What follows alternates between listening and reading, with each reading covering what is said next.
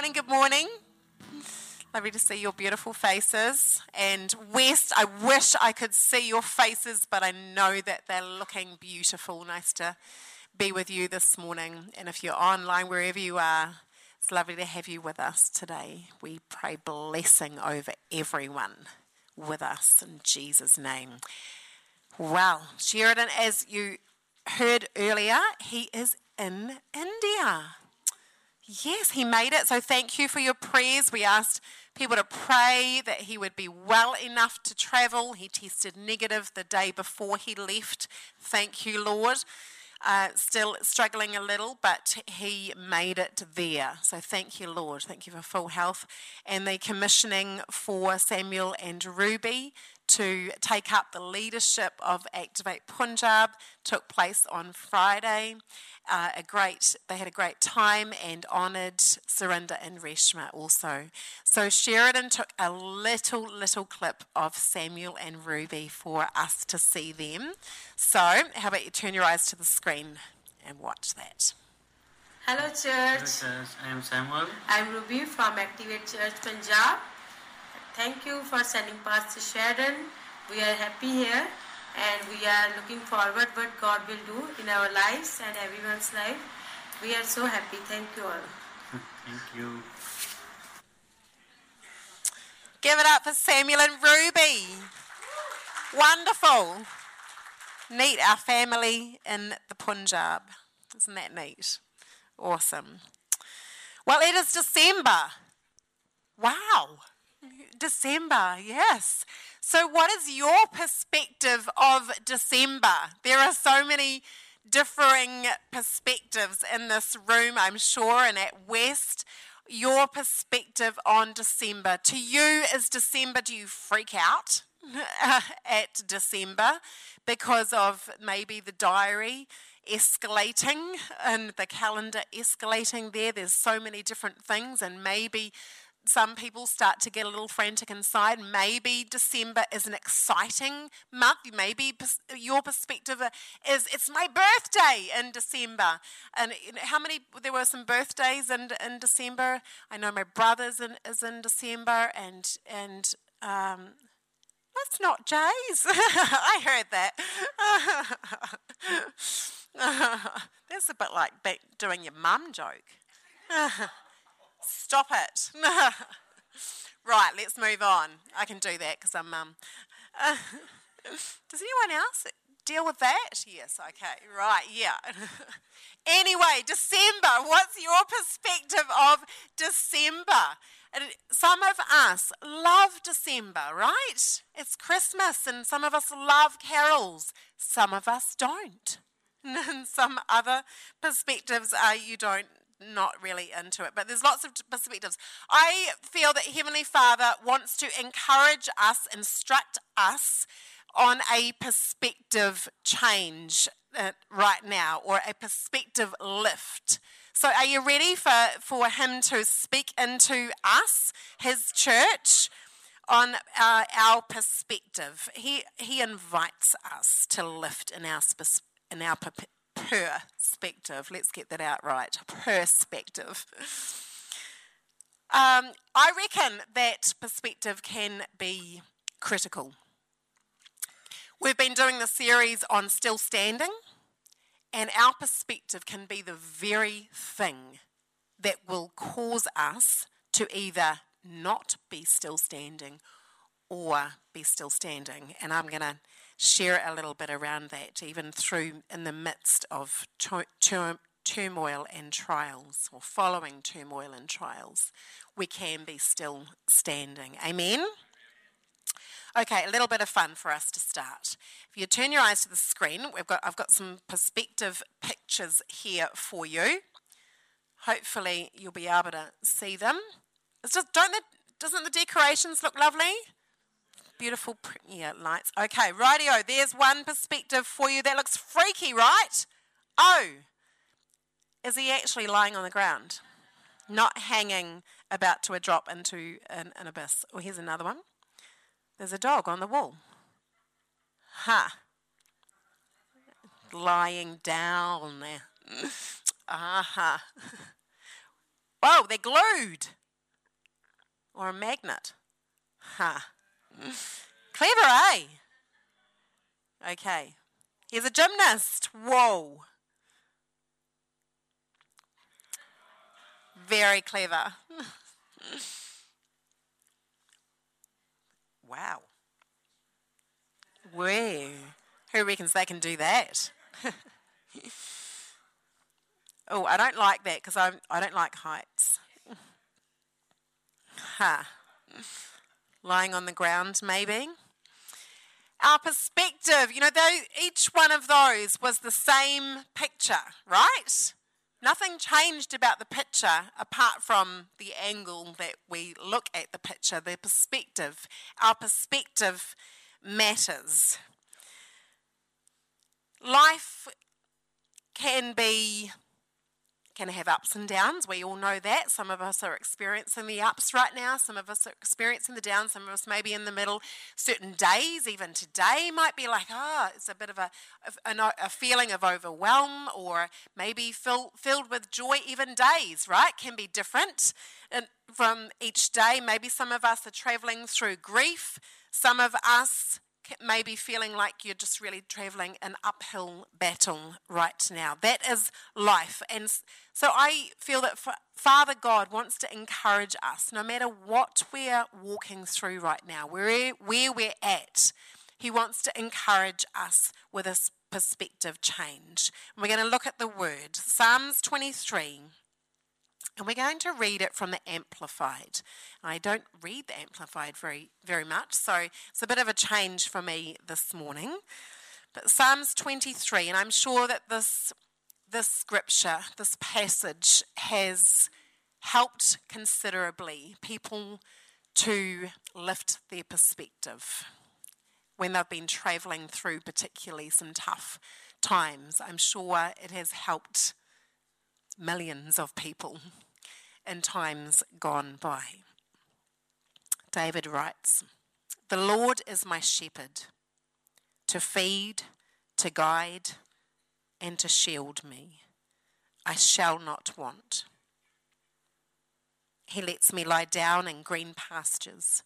He leads me beside the still and quiet waters. He refreshes and restores my soul. He leads me in the paths of righteousness for his name's sake. Even though I walk through the sunless valley of the shadow of death, I fear no evil, for you are with me. I like that. You are with me. That says to me that He is light, and there, where there is light, there can be no darkness. You are with me, your rod to protect, your staff to guide. They comfort and console me. You prepare a table before me in the presence of my enemies. My enemies don't magically disappear, they're still there. But Heavenly Father says He will prepare a table for me, and I can only imagine what his table would look like. I see some beautiful table spreads, you know, you see online table spreads ready for Christmas, and you go, wow, how do they do that? That's incredible. Well, what would Father God's table for us look like, even in the presence of our enemies? You have anointed and refreshed my head with oil. I look at that there and I think, actually, anointing can also mean preparation for death. So it doesn't necessarily take away the fact of possibly someone reading that and they are dying. But Heavenly Father prepares us for the transition. He anoints my, my head and refreshes my head with oil. My cup overflows, and that makes total sense to me because He's with me. And because He is with me, my cup overflows. Surely goodness and mercy and unfailing love shall follow me all the days of my life, and I shall dwell forever throughout all my days in the house and in the presence of the Lord. Some of us may struggle with reading some of those things because it doesn't line up with how we feel, but our perspective can change, can lift to line up with the truth, with the word. I want to take us to Numbers 13. We see a couple of perspectives here, a couple of quite differing perspectives. What's happening where we uh, pick it up in Numbers 13 is that the Israelites have left Egypt. It's awesome. God set them free. They've been traveling, and God has been telling them that He's taking them to a promised land. And, and what's taken place along the way is that there has been multiple, multiple miracles, out of this world miracles. Have, have the Israelites have seen miracles, they've experienced miracles, and they're arriving at this promised land, the land that God calls the promised land, and that He says He will give it to them. They're here. It's pretty exciting time, and Moses decides, okay we're going to make a plan before we enter, before we take this land, and I'm going to send in, we're going to send in 12 spies, and they're going to suss out this land. So, Numbers 13, I'm going to read through a few of the verses here, starting from verse 18. See what the land is like, Moses says. Find out whether the people living there are strong or weak few or many. See what kind of land they live in. Is it good or bad? Do their towns have walls? Or are they unprotected, like open camps? Is the soil fertile, fertile or poor? Are there many trees? Do your do your best to bring back samples of the crops you see. It happened to be the season for harvesting the first ripe grapes. When they came to the valley of Eshcol, they cut down a branch with a single cluster of grapes, so large that it took two of them to carry it on a pole between them. It's hard to imagine, isn't it? One cluster of grapes that large. But anyway, they also brought back samples of the pomegranates and figs. Anyone feeling hungry? This was their report to Moses. We entered the land you sent us to explore and it is indeed a bountiful country. It's the promised land, right? A land flowing with milk and honey. Here is the kind of fruit it produces. But Caleb tried to quiet the people as they stood before Moses. He says, Let's go at once to take the land, he said. He's pretty excited. We can conquer, so we can certainly conquer it. This was Caleb's perspective. But the other men who had explored the land with him disagreed. Their perspective was a little different. We can't go up against them. They're stronger than we are. I don't know whether or not they had done some arm wrestles in while they were sussing out the land or what, but how he worked that out. But anyway, he reckoned his perspective is they're stronger. So they spread this bad report about the land among the Israelites. The land we travelled through and explored will devour anyone who goes to live there. All the people we saw were huge. We even saw giants there, the descendants of Anak. Next to them, we felt like grasshoppers. And that's what they thought too. So apparently now they can read minds. Chapter 14. Then the whole community began weeping aloud. Whose perspective are they listening to? And they cried all night. Their voices rose in a great chorus of protest against Moses and Aaron. If only we had died in Egypt or even here in the wilderness, they complained. Why is the Lord taking us to this country only to have us die in battle? Did the Lord say that? Our wives and our little ones will be carried off as plunder. Wouldn't it be better for us to return to Egypt? Then they plotted among themselves let's choose a new leader and go back to Egypt. Then Moses and Aaron fell face down on the ground before the whole community of Israel. I, I Uh, try to imagine what was going on there with Moses and Aaron. Were they banging their fists on the ground or just moaning in despair at them all? I don't know, but they fall on the ground. Two of the men who had explored the land, Joshua son of Nun and Caleb son of Jephunneh, tore their clothing.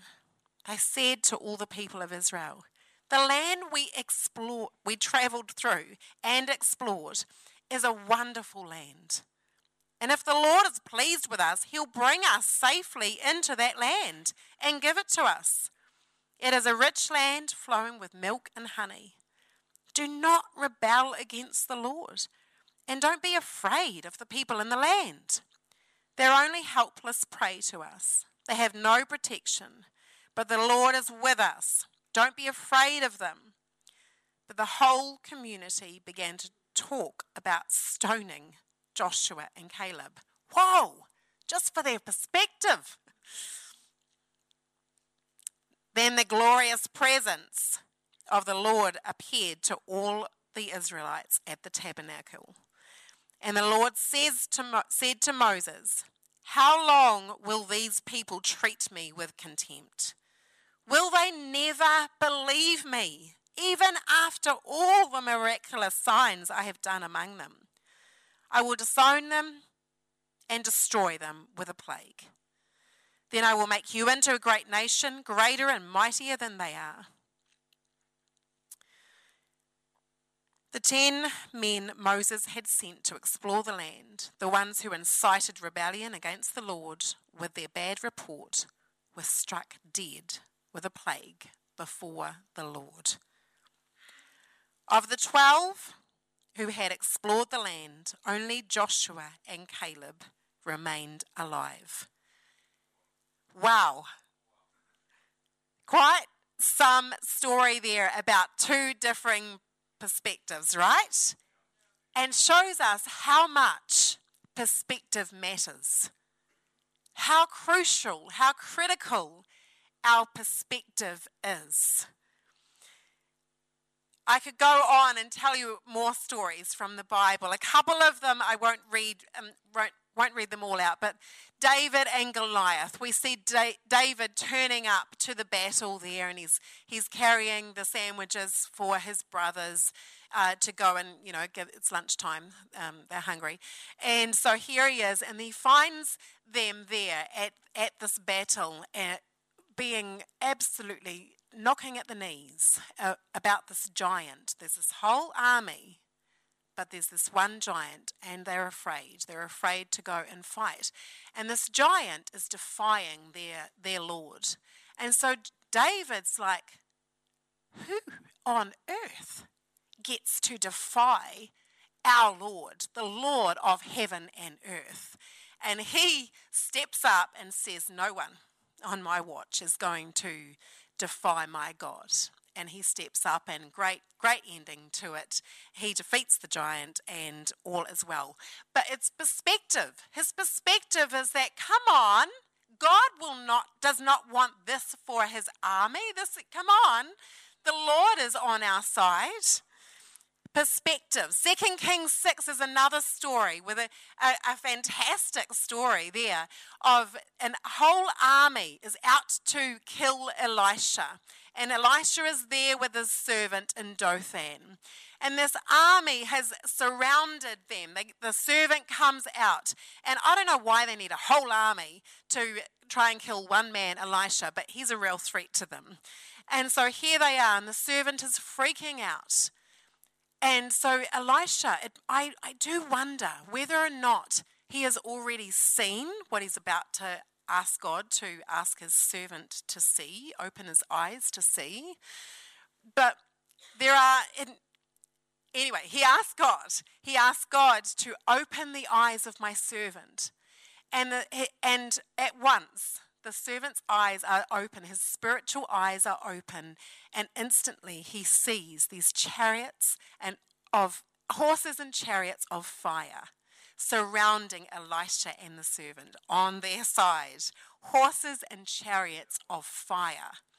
I don't know whether Elisha felt that or whether he'd seen it before, but either way, he knew that God was on their side. His perspective made a way for them to break through and, and, and for him to ask his servant, Come on, open up your eyes. What do you see? And I feel like God is saying to us today, Church, come on, what are you seeing? Would you allow me to open your eyes, to show you what I want to show you, to even open up your ears for me to speak to you? What are you hearing? What are you seeing? What are you aligning yourself with? Are you aligning yourself with the Word of God? Are you aligning yourself with what I am showing you or with what you are seeing in the natural? Father God wants a perspective lift, a perspective change, and that leads to victory. I think of the movie Honey, I Shrunk the Kids. Who's seen that movie, Honey, I Shrunk the Kids? Quite a cute movie, and and this and the scientist's dad um, accidentally shrinks the kids. And the kids are in the backyard, and they're in like this. They're this. They're about that tiny, I think, yeah, they're way smaller than an ant, so maybe I can't even describe to you how tiny they are. And they're in the backyard there, right? In the grass. So it's like a massive forest to them. There's th- there's things like ants that come along, and, and of course, they are terrified because the ants are like giants to them. And I think f- for us, if our spirits are tiny, if our spirits aren't growing in God, if our spirits aren't are, are, are small, then our perspective will also be small. But when we are growing spiritually, when we are enlarged spiritually, when, when we allow God to enlarge our spirit, to enlarge our, our spiritual eyes, our spiritual ears, then our perspective will enlarge also in turn. We need to know who we are. We are more than a conqueror. We are victorious. The word says this. We need to align ourselves with the word. We are peace filled because of him, the Prince of Peace, with us. We are as bold as a lion. We are overflowing with joy because joy is a gift that comes from Him. We are secure in His love when we know who gives the love. That is who we are. We are seated in heavenly places. I feel like Father God wants us to get a whole new revelation of that, to maybe even dwell on that throughout December that we are seated in heavenly places. Ephesians 2 4 to 6.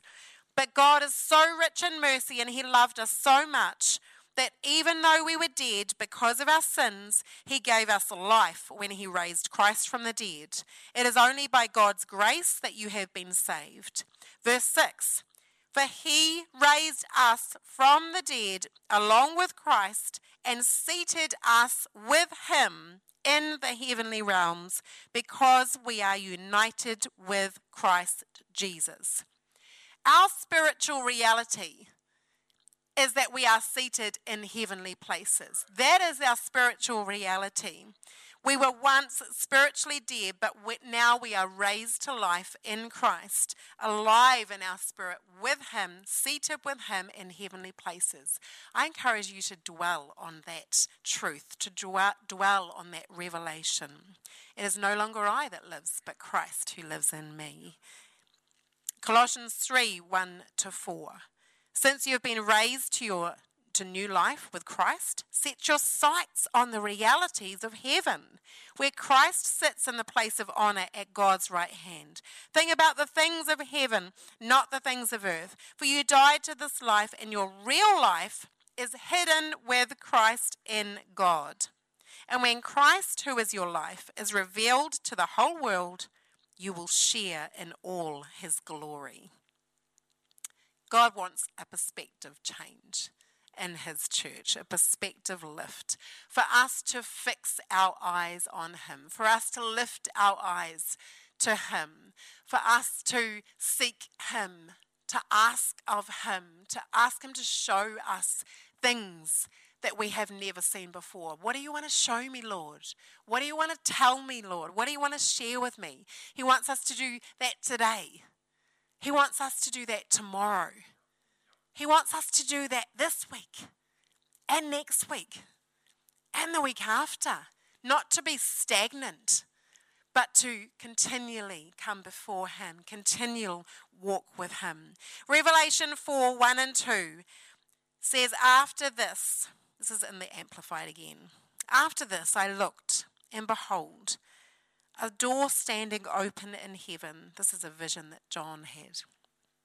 And the first voice which I had heard, like the sound of a war trumpet speaking with me, said, Come up here, and I will show you what must take place after these things. At once, I was in special communication with the Spirit. And behold, a throne stood in heaven, the one with one seated on the throne. I believe that as we ask God for a new perspective, for His perspective, that we will experience visions, we will experience dreams, we will experience His voice speaking to us, that we will experience seeing things like we've never seen before. And we have the great privilege of living on a little bit of land and it's on a slope. And there are oftentimes hawks that are just floating through the, um, the what do you call them? the um, thermals. Therm? Yeah, thermals, yes. And I think it was you, Grant, wasn't it, that painted that picture of a hawk or an eagle. Beautiful every time I see a hawk from inside, from outside our home, God says to me, Come up, Jan. Come on. Come up, Jan. Oftentimes, my, uh, my mind is going, oh, because I'm a bit like that. I have a busy mind. or maybe my spirit, and you know, it, it's, it's got a lot going on. And I see it. I see the hawk. He says, Come on, Jan. Come on. Get up here with me. Come on. Let me talk to you. Let me minister to you. Let me reveal my presence with you right now. I feel like Holy Spirit wants to do that for us, His church.